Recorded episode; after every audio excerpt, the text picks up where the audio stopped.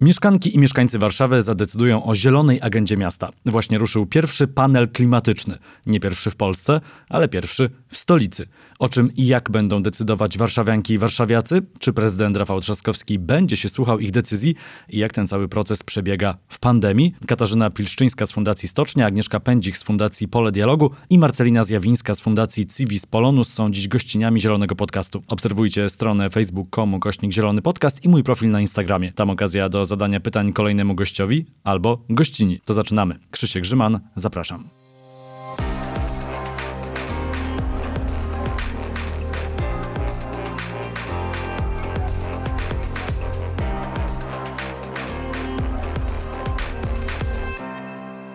Katarzyna Pilszczyńska z Fundacji Stocznia. Dzień dobry. Dzień dobry. Agnieszka Pędzik z Fundacji Pole Dialogu. Dzień dobry. I Marcelina Zjawińska z Fundacji Civis Polonus. Witaj. Cześć, dzień dobry. Dzień dobry. Dzisiaj porozmawiamy o pierwszym warszawskim panelu e, klimatycznym, który właśnie ruszył. Mieszkańcy będą decydować o przyszłości miasta. Powiedzcie dokładnie o czym, jaki jest cel, jakie zadanie zostało e, przed wami postawione i kto je postawił. No jest tyle pytań, że w zasadzie już na cały podcast wystarczy. To może zacznijmy od tego, od czego to się wzięło, bo to jest też myślę fajna historia wzięło się e, z zapotrzebowania mieszkańców i mieszkanek Warszawy. Tłumaczy Katarzyna. Mówię dla słuchaczy, bo są trzy gościnie, więc można tak od razu po głosie nie rozpoznać. Słuchajcie się w ten głos, bo jeszcze długo będę mówić. Tak. E, zaczęło się od mieszkańców i mieszkanek, e, którzy poprzez organizacje społeczne działające w Warszawie zgłosili takie zapotrzebowanie władzom miasta i w gronie tych organizacji był na przykład E, Młodzieżowy Strajk Klimatyczny, Extinction Rebellion, e, Klub Jagielloński, Miasto jest Nasze. No, było to duże, e, duże grono organizacji, które zajmują się klimatem albo którym leży na sercu partycypacja obywatelska na przykład. I w wyniku ich rozmowy z prezydentem Trzaskowskim został ogłoszony taki konkurs i my jako konsorcjum trzech organizacji go wygraliśmy i teraz się trudzimy z warszawskim panelem klimatycznym. Wyzwania techniczne mamy je również e, w panelu, gdyż panel cały e, organizowany jest e, za pomocą środków komunikacji na odległość. No, nie ukrywając, że to też dostarcza jakichś wyzwań i dodatkowej zabawy. Mówi Marcelina. Tak jest. Widziałem, że korzystacie po prostu z platformy y, Zoom. Nie mówiliśmy jeszcze w jakim wieku są paneliści, y, ale to ja mogę dodać, to jest od 15 do 83 roku życia. Y, no i mm, to jest cały przekrój społeczny mieszkańców Warszawy, czyli rozumiem, że mogą tam też być osoby, które nie są zaznajomione z technologią, telekonferencjami, z platformą Zoom. Jak sobie z tym poradziłyście? Przede wszystkim starałyśmy się zaopiekować e, wszystkie te osoby, które mają wyzwania techniczne i jest to dla nich pierwsza styczność e, z takimi narzędziami.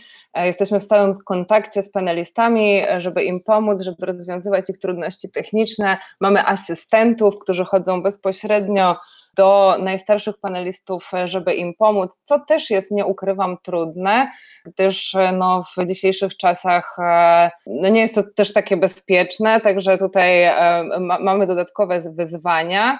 E, natomiast e, zorganizowane zostały dwa próbne spotkania e, techniczne, na których paneliści mogli się po prostu połączyć, poznać, sprawdzić, czy działa im kamerka, czy działa im głos, dowiedzieć się też, jak ten Zoom wygląda, rozwiązać swoje jakieś wątpliwości i pytania. Także z naszej strony dostarczamy pełną gamę rozwiązań, żeby pomóc jak najbardziej panelistom w tym, w tym trudnym wyzwaniu. Też się z tym wyzwaniem mierzymy. E, umówmy się, e, streamingi na Facebooka, e, organizowanie konferencji, puszczanie nagrań, to wszystko też jest dla nas w jakimś tam stopniu mniej lub bardziej nowe. Myśmy też optymistycznie zakładali, składając naszą ofertę, że zrobimy panel w takiej formule hybrydowej. Zaczniemy spotkaniem na żywo, bo dla procesu grupowego, a w panelu jest 90 osób, to jest bardzo ważne, e, żeby móc się spotkać, spojrzeć sobie w twarz, e, wypić wspólnie kawę, skomentować jakość ciastek. To bardzo pomaga później w, we wspólnej pracy. No ale tak się sprawy potoczyły, że jak wysłaliśmy zaproszenia do losowo wybranych 18 tysięcy gospodarstw, to jeszcze nie było nawet strefy żółtej. Koniec e, odpowiadania na te zaproszenia był już w strefie czerwonej. Teraz rygory są jeszcze większe, więc im dalej w las, im dalej w panel, tym te warunki na zewnątrz są coraz mniej sprzyjające. I tak jak Marcelina mówiła, jest to ogromne wyzwanie i, i się na pewno z tym będziemy e, borykać, bo też osoby starsze mogą mieć raz, że problem z tymi technicznymi czy, sprawami, ale też dla nich najważniejsza jest pewnie teraz troska o własne zdrowie, więc udział w takim przedsięwzięciu, choćby nie wiem jak prestiżowym i ciekawym, pewnie schodzi na dalszy plan, więc to też jakoś musimy, musimy brać pod uwagę. Ale tak patrząc na to, co, co już za nami, czyli e, to spotkanie inauguracyjne, które było online'owe, i to spotkanie sobotnie, czyli początek edukacji, gdzie słuchaliśmy ekspertów, słuchaliśmy przedstawicieli stron, którzy dawali nam swoje rekomendacje i opowiadali o efektywności energetycznej OZE, to mam takie wrażenie, że, że ta atmosfera jak na kilkugodzinne patrzenie w okienko jest bardzo dobra i paneliści i panelistki są wyrozumiali, dobrze pracują w grupach, bo też dzielimy się, żeby nie było to spotkanie nużące na, na takie małe grupki, żebyśmy mogli sobie porozmawiać o, o szczegółach prezentacji eksperckich, zadawać pytania i tak dalej. Pracujemy w małych grupach i ta praca przebiega dobrze. Uczestnicy są na siebie jakoś otwarci i, i też e, mają chyba do nas e, więcej cierpliwości niż gdyby to było takie spotkanie na żywo.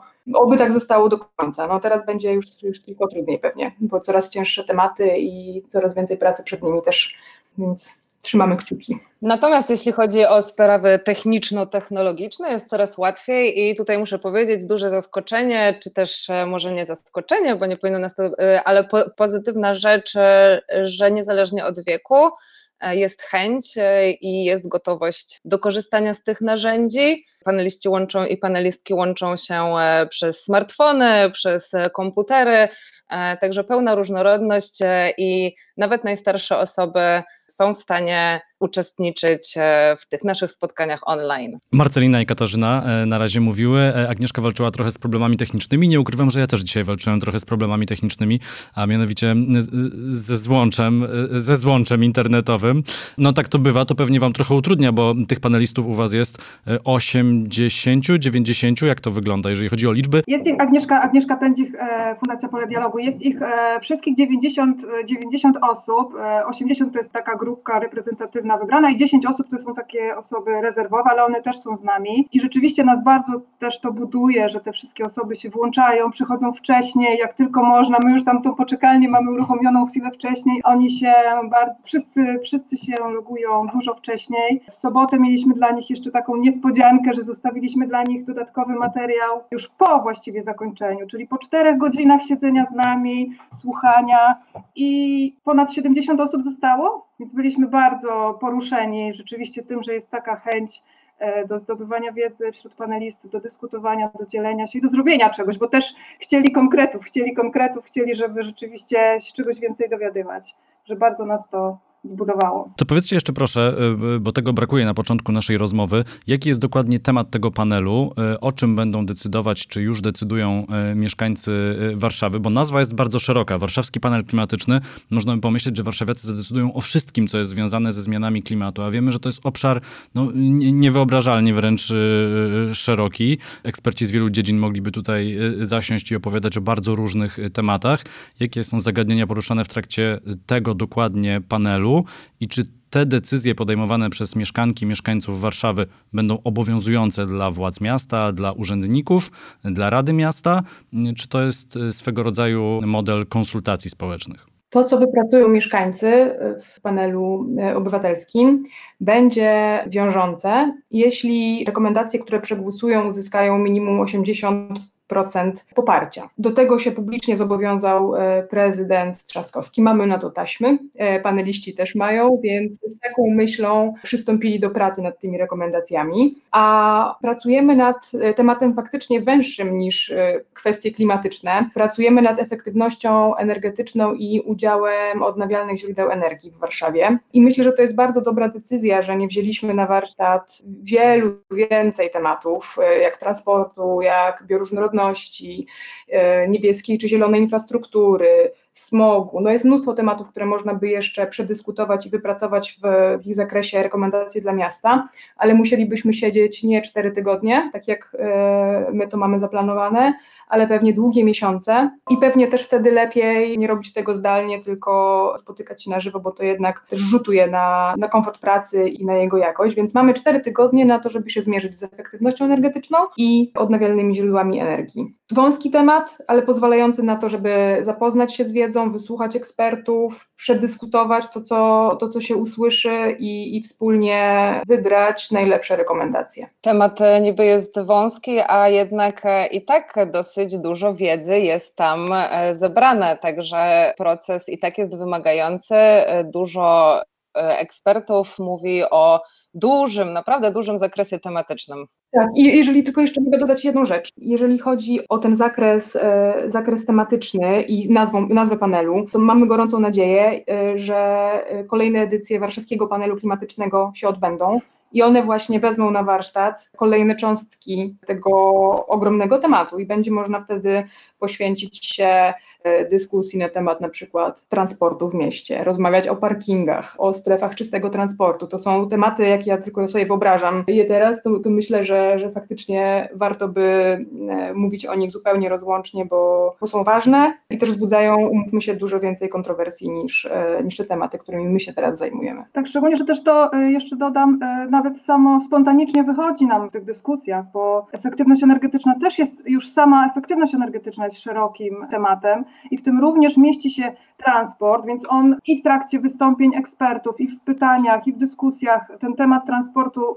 y, wypływa. My mówimy, że to nie jest panel o transporcie, gdyż nie, nie obejmiemy, to, to powiedziała Kasia, nie obejmiemy takiego szerokiego wachlarza, natomiast rzeczywiście czuć, że ten klimat i ta sama efektywność energetyczna wylewa się nam trochę z tych naszych ograniczeń, bo my się koncentrujemy na energii cieplnej, czyli na ogrzewaniu, na dostarczaniu prądu, na używaniu prądu w, budynkach i na zwiększaniu udziału OZE w tym e, właśnie w produkcji produkcji energii dla miasta. A gdybyście miały jakoś zareklamować samą ideę panelu e, obywatelskiego, bo wy jesteście ekspertkami od zorganizowania tego wszystkiego. Wiem, że macie już też doświadczenie w organizowaniu e, paneli obywatelskich e, w innych miastach. Gdybyście miały zareklamować, jakie są główne zalety takiego procesu podejmowania decyzji, bo wydaje mi się, że szczególnie w kwestiach klimatycznych często jest tak, że jest pewien taki opór partii politycznych, polityków, także na poziomie samorządowym, że pewna decyzja może być niepopularna. Wiemy na przykład, przykład, że jeżeli byśmy rozmawiali teraz o transporcie, to jest taka nieformalna partia kierowców, ludzi zmotoryzowanych, którzy zawsze będą przeciwni ograniczaniu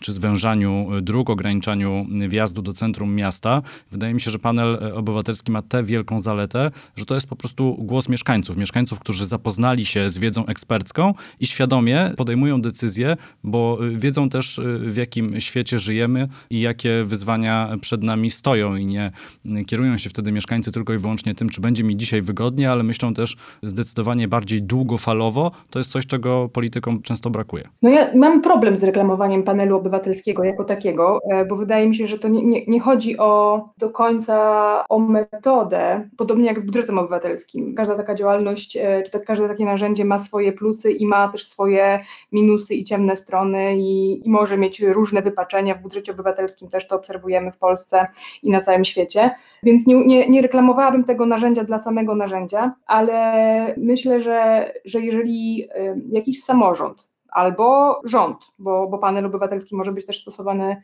na poziomie e, całego kraju, jest odważny i umie trochę stracić kontrolę, oddać tę kontrolę na rzecz mieszkańców, jest cierpliwy i ma trochę pieniędzy, to rozwiązywanie tego typu problemów, jak właśnie kryzys klimatyczny, jak jakieś sprawy, które być może budzą kontrowersje, za pomocą panelu obywatelskiego. To jest narzędzie, które może pomóc wypracować takie rozwiązania, które będą akceptowalne dla społeczeństwa, dla mieszkańców, właśnie przez to, że będą podejmowane po zdobyciu wiedzy i będą podejmowane przez grupę osób, które bardzo przypominają demograficznie konkretne miasto albo konkretne państwo. Ale żeby zastosować to narzędzie, to trzeba dać dużo czasu, poświęcić trochę środków i być też odpowiedzialnym. Czyli jeżeli e, organizujemy panel i zobowiązujemy się do wdrożenia tych rekomendacji, to myślę, że największym grzechem władz byłoby zaniedbanie tego wdrożenia. To, to myślę, że to jest ten punkt, który jest chyba najbardziej zapalny, jeżeli chodzi o cały proces. Bo on może przebiec znakomicie, wypracować super rekomendacje, ale jeżeli, na końcu okaże się, że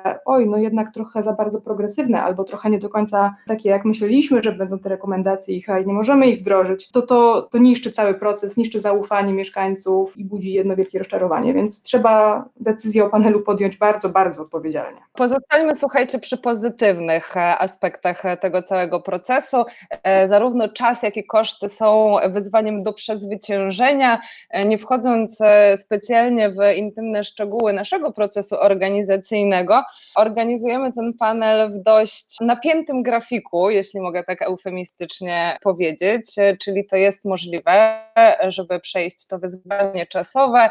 Jeśli chodzi o koszta, może nie będę też zdradzała takich rzeczy, natomiast mam nadzieję i chcę wierzyć, że w ogólnym rozrachunku e, takim kosztowym to jednak wychodzi suma summarum na oszczędność. Podeprę się takim przykładem z Estonii. Proszę sprawdzić, bo ja nie wiem, czy nie powtarzam jakiejś miejskiej legendy w tym momencie, ale że Estonia na początku pandemii zorganizowała panel obywatelski właśnie o tym, jak sobie poradzić i jak przeciwdziałać e, skutkom tej pandemii. Zaprosiła na to oczywiście, jak to przy panelu obywatelskim przystało, szerokie środowiska, które wspólnie wypracowywały rozwiązania, które dla nich byłyby najlepsze.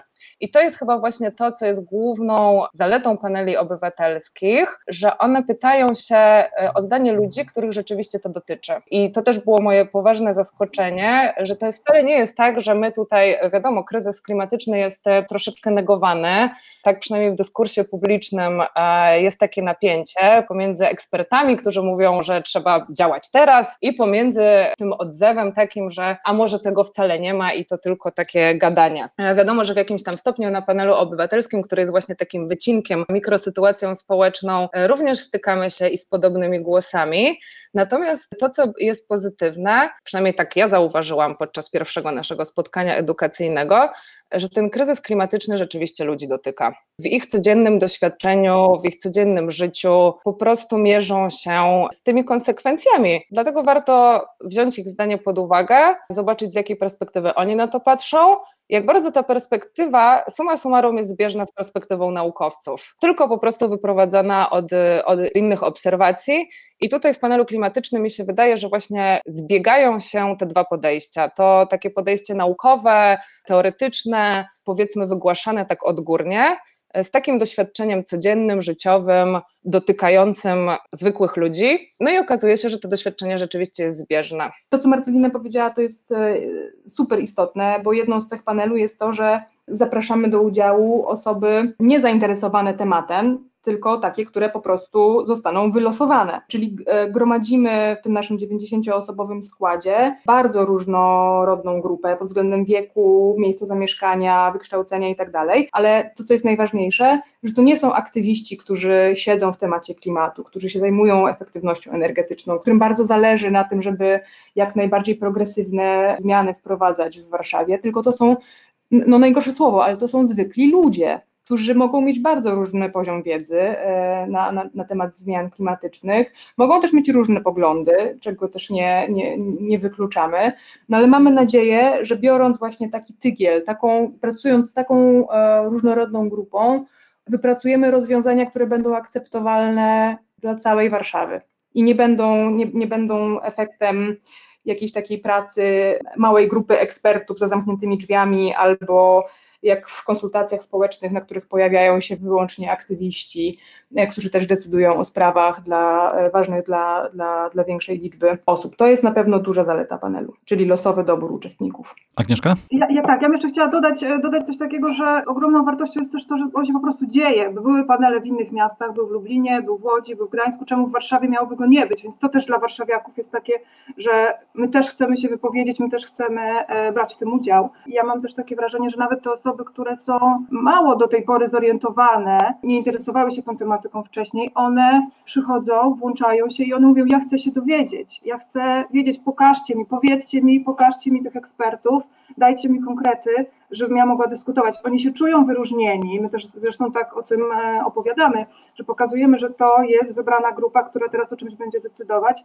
I widzimy coś takiego, że dla nich to jest ważne, że ktoś chce usłyszeć, co oni mają do powiedzenia na ten temat i jeszcze wziąć to pod uwagę, nie tylko, e, że możecie tutaj, możecie sobie coś po, tam pokonsultować, w sensie, że to nie jest takie mała rzecz, konsultacje, E, tylko że rzeczywiście prezydent Trzaskowski przyszedł i im powiedział, że jak będzie 80% zgodności, to on to wprowadzi. Oni czują, że mogą takie duże rzeczy stworzyć i rozwiązania, które zaproponują, mają szansę być, e, być wprowadzone, więc to jest ważne.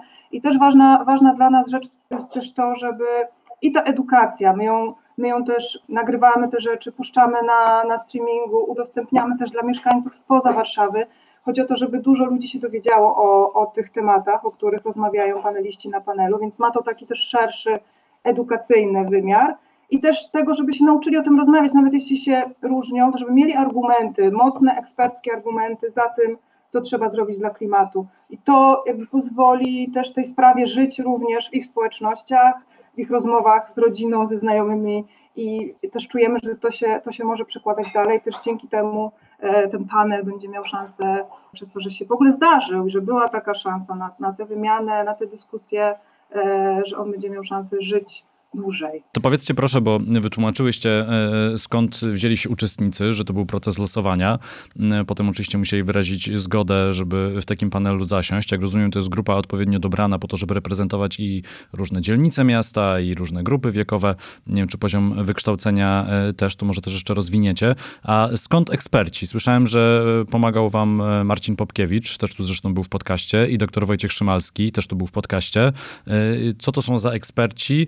Jak rozumiem, tylko ci, którzy w cudzysłowie wierzą w zmiany klimatu, chociaż tutaj nie jest to żadna kwestia wiary, tylko po prostu y, nauki, ale denialistów wśród ekspertów, jak się domyślam, nie ma. No i jeszcze takie dodatkowe pytanie, a co z młodzieżowym strajkiem klimatycznym i takimi organizacjami jak Extinction Rebellion? Czy dla nich też jest jakieś miejsce w tym panelu klimatycznym, może w roli obserwatorów, czy oni są z tego procesu całkowicie wyłączeni, jako że oni są zaangażowani właśnie w takiej formie y, aktywistów? Absolutnie. I, i młodzieżowy strajk klimatyczny i Extinction Rebellion były e, w sobotę i występowały też przed panelistami, mieli swoje, swoje wystąpienie. Dla nich była przestrzeń jako strony, żeby mogli się zaangażować. Strony, czyli takie właśnie organizacje, które nie były, nie występowały w charakterze ekspertów do spraw efektywności energetycznej, ale ogłosiliśmy otwarty nabór na osoby, które się, na organizacje, które się zajmują i też część zajmują tymi tema, tą tematyką i chciałyby coś powiedzieć panelistom i zgłosiły się zarówno e, Młodzieżowy Strajk, Extinction Rebellion, będzie jeszcze występować WWF e, i Polska Zielona Sieć, była, było Zielone Mazowsze, było e, osiedle jazdów jako strony, więc też jest taka przestrzeń e, na takie wolne, wolne przemowy E, do panelistów i też mogą zostawiać swoje rekomendacje. A co do ekspertów, to tak, tak jak, e, tak jak zauważyłeś, Wojciech Szymalski i e, Marcin Popkiewicz są naszymi doradcami merytorycznymi, więc oni nam pomagali też cały ten wielki kawałek efektywności energetycznej i OZE jakoś w program układać i też razem z nami przy tych prezentacjach czuwają i przy rekomendacjach pokazywali, z której strony szukać, e, szukać ekspertów. Marcin ma taki slajd, na którym pokazuje, e, ile organizacji naukowych e, jest to, co pytałeś, w kontrze do tego, że rzeczywiście zmiana klimatu jest. Czyli takich, które, które się z tym nie zgadzają, właściwie nie ma, więc takich naukowych, naukowe środowiska, wszystkie są co do tego zgodne. No i nasi eksperci wszyscy też co do tego są zgodni. Więc teraz w sobotę wystąpiły dwie osoby z SARP-u, Justyna Biernacka i pan Piotr Jurkiewicz, czyli z SARP-u, czyli ze Stowarzyszenia Architektów Polskich. Mieliśmy wystąpienie pana Andrzeja Brzozowego z projektów miejskich. To były takie wystąpienia dotyczące gospodarki przestrzennej, planowania przestrzennego, e, budowania, ale w takim na razie bardziej ogólniejszym, e, z takiej ogólniejszej perspektywy budowania, które jest efektywne energetycznie. Była też prezentacja Kamila Wyszkowskiego, który jest naszym przedstawicielem przy ONZ-cie i e, Wojtek Szymalski miał swoje wprowadzenie, jak również urząd bo też każdego dnia jedno z biur Urzędu Miasta ma swoje krótkie wprowadzenie. W tą sobotę było Biuro Architektury, w przyszłym Biuro Architektury i Planowania Przestrzennego, w przyszłym tygodniu będzie Biuro Infrastruktury. I tak, jeszcze w przyszłym tygodniu tylko dodam, będą eksperci, którzy się zajmują stricte OZE i e, takimi budynkami, ale od takiej strony już e, technologii wentylacji, ocieplania, więc takie bardzo technologiczne tematy będą. Agnieszka się nie pochwali, ale Pole Dialogu, Fundacja Pole Dialogu wykonała ogromną pracę nad takim przygotowaniem ekspertów do tego, żeby wziąć udział w panelu, bo oni są świetni w mówieniu do innych ekspertów, mają ogromną wiedzę, znają się na tych tematach, ale panel obywatelski to jest jednak specyficzna formuła. I Pole Dialogu razem z tymi naszymi doradcami e, merytorycznymi wykonało bardzo dużo pracy, żeby te prezentacje i te rekomendacje, które oni stworzą, żeby były jak najbardziej przyswajalne dla panelistów, żeby były pisane możliwie zrozumiałym językiem, żeby były takie czytelne i jednoznaczne. To się wydaje, mm, to się wydaje proste, dopóki się nie zaczyna tego robić, dopóki się nie przekłada eksperckiego języka, bardzo technicznego, czy bardzo jakiegoś takiego hermetycznego e, na język, który może być zrozumiały dla zwykłych mieszkańców. I to też jest jakaś nowa jakość w panelach obywatelskich w Polsce, bo ja nie kojarzę, żeby dotychczasowe panele miały taką wręcz radę naukową, która wspiera ten proces. Nasze trzy organizacje nie siedzą w tematach klimatycznych, nie jesteśmy ekspertami od klimatu, dlatego e, to, że jest z nami Marcin Popkiewicz i Wojciech Szymalski, to jest myślę raz, że dla nas większy komfort pracy, a dwa, że lepsze, lepsze prezentacje i rekomendacje eksperckie dla, dla panelistów, więc to jest myślę coś, co też warto powtarzać przy kolejnych panelach. Tak, jeszcze jest, jeszcze jest też tak, że to, to ważne, co mówisz Kasiu, że trudno jest e, im się więcej wie, tym trudniej powiedzieć, jest to e, prosto i jeszcze w 20 minut się zmieścić, bo jeszcze mamy oczywiście bardzo napięty harmonogram, więc jest to dla ekspertów duże wyzwanie, żeby to było mądre, przyswajalne, odważne, to jakby mamy tych kryteriów, e, kryteriów dla nich dużo, w które muszą się zmieścić, natomiast e, mam wrażenie, że na razie, na razie jest to bardzo z ich strony dobrze zrobione i, i, i paneliści rzeczywiście czują, że to jakoś trafia i że rezonuje mocno z tym, jak oni też to odbierają. Przyszła mi do głowy jeszcze taka anegdota z ostatniego spotkania i znaczy bardzo się do niej uśmiecham, ale mam, e, mam nadzieję, że ona się jakoś ziści, że jest taka symptomatyczna, bo, bo na hasło panel obywatelski niektórzy się krzywią, że ale jak to, tacy ludzie, którzy nie mają wiedzy, będą decydować o sprawach technicznych, ważnych dla całego miasta, jak to możliwe i czy to w ogóle ma sens to na tym ostatnim spotkaniu mieliśmy taką sytuację, że e, to chyba była jedna ze stron, która prezentowała e, jakieś swoje rekomendacje i one brzmiały w ogóle bardzo fachowo i tak atrakcyjnie, ale na, na czacie, na Zoomie objawiła się taka mądrość zbiorowa właśnie y, mieszkańców, bo zaczęły padać pytania takie proste bardzo. A ile to kosztuje?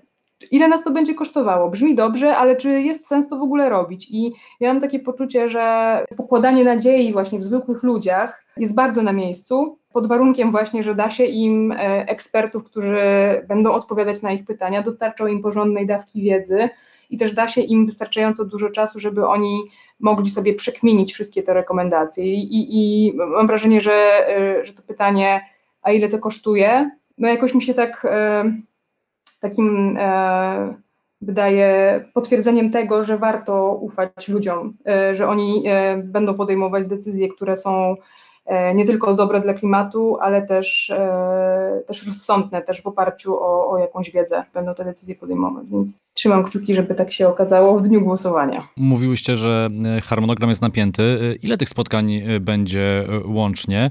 Jak będzie później wyglądał proces podejmowania decyzji? To będą jakieś gotowe rekomendacje, nad którymi będą głosowali mieszkańcy, mieszkanki Warszawy. To jest trochę podobny temat jak organizowanie referendum krajowego. Wszystko zależy od tego, jak się zada pytanie, to taką odpowiedź często się dostaje. Zastanawiam się, czy y, jakie jest wasze doświadczenie w tej kwestii. Odwołuję się tu też do tych wcześniejszych paneli, które organizowałyście. Mamy w planach e, cztery spotkania, dwa edukacyjne i następujące po nich dwa tak zwane deliberacyjne, czyli przeznaczone na taką pogłębioną dyskusję. Oprócz tego będziemy się chcieli spotkać e, z panelistami i panelistkami jeszcze raz w tygodniu pewnie, bo wszystkie te cztery spotkania odbywają się w soboty. To będzie takie dodatkowe spotkanie dla ambitnych i dla tych, którzy akurat znajdą e, na to czas, żeby jeszcze dodatkowo pochylić na, nad e, rekomendacjami. A te rekomendacje przyjmujemy z kilku kierunków. Przede wszystkim od ekspertów, od stron, czyli od e, Urzędu Miasta i od tych wszystkich organizacji społecznych, grup nieformalnych, o których mówiła Agnieszka wcześniej. I to są, to są rekomendacje, które w takim brzmieniu, w jakim zostały złożone, trafiają do panelistów i oni sobie o nich będą dyskutować, a potem je głosować. Dodatkowo e, wszyscy mieszkańcy Warszawy mogą też złożyć swoje propozycje rekomendacji. Do 16 listopada zbieramy poprzez e, taki formularz internetowy albo telefonicznie propozycje na podniesienie efektywności energetycznej i udziału OZE od mieszkańców. Więc tutaj, jeżeli ktoś jest zainteresowany tematem, to, to też może się przyczynić do, do tego, żeby jakieś zmiany w mieście zaszły. Ale te rekomendacje takie zewnętrzne E, one są podpowiedziami dla panelistów, czyli jeżeli paneliści i panelistki w trakcie tych e, dwóch ostatnich spotkań e, podejmą decyzję, że, że jest w tych propozycjach coś atrakcyjnego, coś, co uzupełnia lukę tych rekomendacji eksperckich, to wtedy też to biorą na listę rekomendacji do głosowania.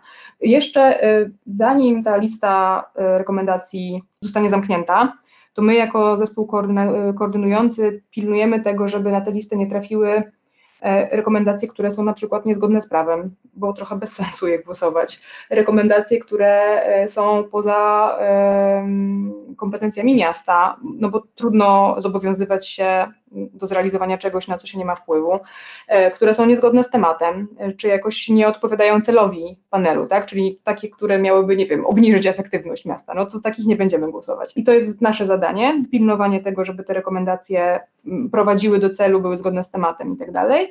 I będą też się im przyglądać e, członkowie tak zwanego zespołu monitorującego, który się składa z urzędników miejskich, z radnych i z przedstawicieli organizacji społecznych, między innymi tych organizacji, które, e, które zainicjowały panel w Warszawie.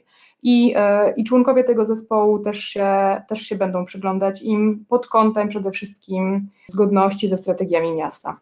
I przez takie dwa filtry te rekomendacje będą, e, będą przechodzić, a na końcu czwartego dnia panelu będą głosowane i te, które otrzymają minimum 80% poparcia, zostaną przekazane prezydentowi, a on już będzie się musiał nimi zajmować dalej razem z urzędnikami.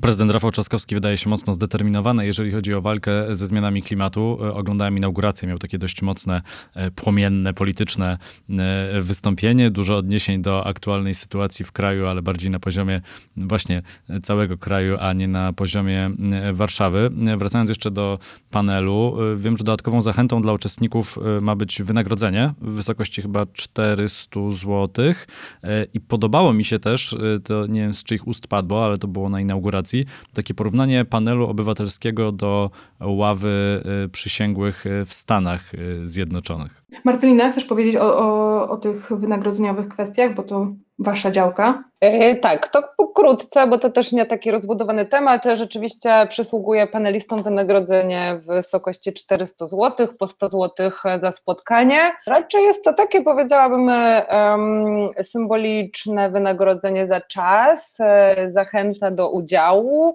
motywacja do przyjścia i oczywiście duże wyzwanie organizacyjne, zebrania wszystkich formalności z oryginalnymi podpisami w e, dobie pandemii. Także tak, sporo sporo jest tych formalności. Nie powiedziałabym, że to jest główna motywacja do uczestniczenia w panelu. Raczej to, co Agnieszka wspomniała, że możliwość wypowiedzenia się, bycia wysłuchanym, to jest głównie to, co ludzi motywuje.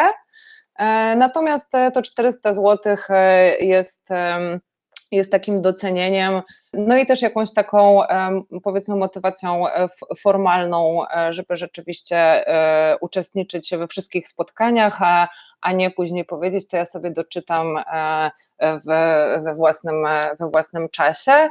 Może o tym świadczyć fakt, że mamy e, całkiem sporo podpisanych umów wolontariackich. E, to też jest, no właśnie, to też jest pokazanie to, z jak bardzo rozłożoną sytuacją się mierzymy, ponieważ no to też właśnie z formalności wynika, że dużo osób jest bezrobotnych w związku z, z obecną sytuacją, w związku z czym podpisuje z nami umowy E, wolontariackie po prostu i uczestniczy w tym panelu już całkowicie e, z dobrej woli i, i bez wynagrodzenia. A odniesiecie się do tej ławy przysięgłych? Rzeczywiście ładne porównanie. Na początku e, nam tak wyszło spotkania inauguracyjnego, już też nie pamiętam kto, kto do tego przyrównał.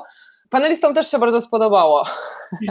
Tak, to, to Maryśka Jagaciak e, ze Stoczni e, bardzo się lubi tym porównaniem posługiwać, a ta jej płomienna mowa na samym początku miała przede wszystkim służyć temu, żeby zaznaczyć jakoś panelistom i panelistkom, że to, czym oni się będą zajmować, to nie jest załatwianie swoich interesów przy okazji jakiegoś procesiku w mieście organizowanego, tylko że oni właśnie wykonują pracę dla dobra wspólnego, że decydują, e, to najgorzej brzmi, ale decydują o losach e, Warszawy. I to jest myślę też kluczowe, żeby przez cały czas trwania panelu utrzymać w nich takie przeświadczenie, że, że oni załatwiają coś więcej niż tylko dla swojego własnego osiedla czy, czy dzielnicy, tylko że będą decydować w imieniu wszystkich warszawiaków i warszawianek i stąd myślę też yy, to porównanie się u Maryśki pojawiło w tej mowie inauguracyjnej. Jest ono fajne, bo to jest jakaś odpowiedzialność, prawda, mhm. za dobro wspólne, za, za wspólnotę i, te, i, te, i też e, paneliści i panelistki zdecydowanie e, czują się docenieni po prostu, że mogą brać udział w takim procesie właśnie. To jest dość symboliczne, że o kryzysie klimatycznym mówimy e, w trakcie walki z pandemią e, koronawirusa. Jedno i drugie jest problemem globalnym. Jedno i drugie ma ogromny wpływ na nasze zdrowie. Widzimy też wielkie braki w systemie ochrony e, zdrowia. A powiedzcie tak czysto technicznie, zaznaczyłyście już, że to nie jest łatwe organizować taki panel zdalnie na Zoomie, ale może taka będzie przyszłość paneli obywatelskich. Ja wiem, że ten kontakt face to face jest bardzo ważny, ale z drugiej strony to jest na przykład duża oszczędność też czasu dla uczestników, że po prostu wystarczy, że odpalą tablet, komputer i już mogą się połączyć. Znaczy, pewnie w jakimś wymiarze to będzie nie, nieodwołalne. E, różne procesy konsultacyjne, e, przede wszystkim w Warszawie, ale też poza Warszawą się już odbywają w takiej formule hybrydowej albo wręcz wyłącznie na Zoomie czy, czy na jakichś innych platformach więc bardzo możliwe, że, że się upowszechnią. Zagraniczne panele, ten taki klimatyczny w Wielkiej Brytanii i, i, i we Francji, one zaczęły się offline, e, a skończyć się musiały właśnie e, w online. E, no my mamy trochę gorszą sytuację, bo nie mogliśmy zaprzyjaźnić się na żywo z panelistami, ale to, co jest ważne i co też jakby dyskutujemy przed każdym spotkaniem, że, że tych spotkań online'owych nie powinno się przefajnować, zwłaszcza jeżeli się chce rozmawiać z osobami, które mają bardzo różne kompetencje cyfrowe albo wręcz ich nie mają, więc e, staramy się tych spotkań nie przenarzędziowić, e, nie używać um, jakichś takich um, fantazyjnych, bardzo fajnych i, i wysublimowanych narzędzi które, które pewnie gdzieś tam na jakichś e, pracowych innych wydarzeniach e, byłyby przez nas używane. Tu idziemy w bardzo podstawowe rzeczy, w funkcjonalności, w tym przypadku e, Zooma, plus, plus proste, proste Google Doki, po to właśnie, żeby też nie wywoływać takiego uczucia w osobach, które nie są tak obeznane ze światem cyfrowym, takiego uczucia, że, że nie nadążają, że, że, że to też nie jest proces dla nich, więc Pewnie się będziemy z tym spotykać coraz częściej, ale też róbmy to z głową i, i nie, nie przesadzajmy z brokatem i wodotryskami. To musi być proste i, i, i, dostępne dla, dla różnych grup osób. To zostawmy brokat, a teraz pytanie o ciemne strony. Y, być może y, zgłosiła się jakaś spółka węglowa jako strona tego procesu i powiedziała: y, No dobrze, wy rozmawiacie o tym, jak walczyć ze zmianami klimatu, ale pomyślcie też o konsekwencjach społecznych dla naszego regionu. Tutaj mam z tyłu głowy Śląsk. To też paneliści powinni o tym myśleć i pamiętać o takiej odpowiedzialności społecznej, na przykład przykład za górników. A może ktoś na przykład próbuje nieformalnie wpłynąć na decyzje panelistów, no bo wiem, że e, nagrania są dostępne online, na przykład na YouTubie, może ktoś po jakiejś miniaturce znalazł tego panelistę i próbuje tam forsować jakieś swoje rozwiązanie. Coś takiego się działo e, na tym panelu klimatycznym albo na innych panelach obywatelskich? Znacie takie przypadki? O, pewnie są różne podejścia, ale na szczęście u nas e, na miniaturkach nie widać imion i nazwisk, więc chronimy też panelistów przed takim zewnętrznym wpływem z jakiejkolwiek ze stron, żeby była jasna jasność. To jest proces dla nich, e, tyle wiedzy, ile zdobędą, to ich. Mogą ją też zdobywać poza oczywiście spotkaniami, I wiem też, że faktycznie w tych, e, ostatnio się w Guardianie pojawił taki artykuł porównujący panel klimatyczny w Wielkiej Brytanii i we Francji. I tam poziom otwartości organizatorów na to, żeby paneliści mieli jakiś bieżący kontakt ze światem zewnętrznym, e, był bardzo, bardzo różny.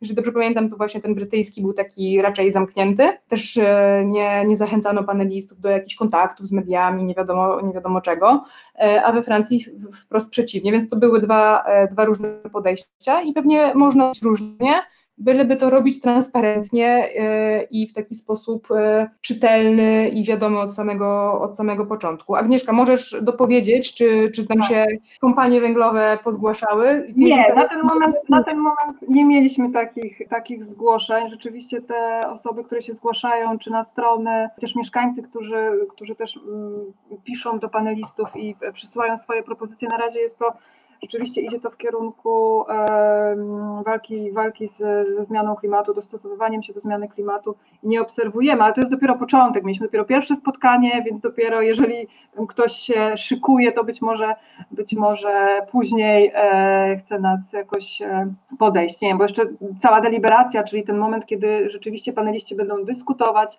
e, jest przed nami. Na razie to bardziej my mówimy do nich.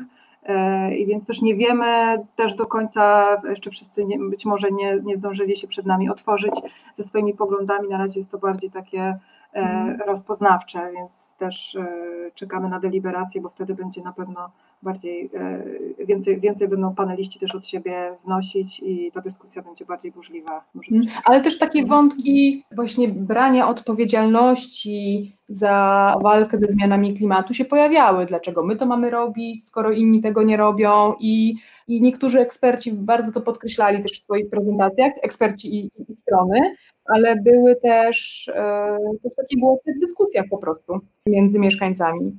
Więc ta, ta, taka, to takie napięcie y, jakoś, się, y, jakoś się pojawia i pewnie będziemy, będzie nam towarzyszyć aż do końca, ale po to też mamy takie powiedziałabym, bezpieczniki w regulaminie, żeby jako zespół koordynujący pilnować tego, żebyśmy szli do celu, a naszym celem jest wypracowanie rekomendacji bardzo konkretnych i one mówią o tym, że trzeba zwiększać efektywność energetyczną, i zwiększać udział OZE, OZE w mieście. Więc to jest dla nas też taka, taka tarcza trochę na pomysły, które mogłyby iść w odwrotnym kierunku na przykład. To jeszcze ostatnie pytanie, bo musimy kończyć, ale właśnie pytanie o zakończenie, kiedy poznamy rekomendacje e, panelu klimatycznego warszawskiego. E, rekomendacje będą głosowane 28 listopada przez panelistów i panelistki.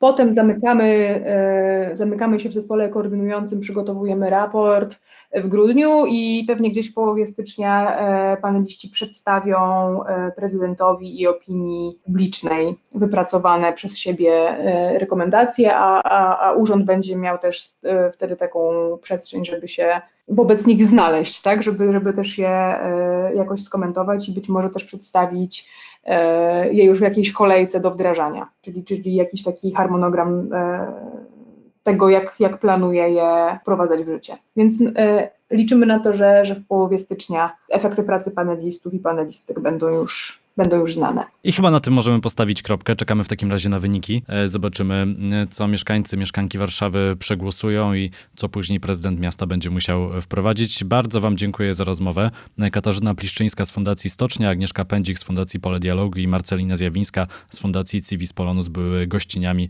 Zielonego Podcastu. Bardzo Wam dziękuję. Bardzo dziękuję.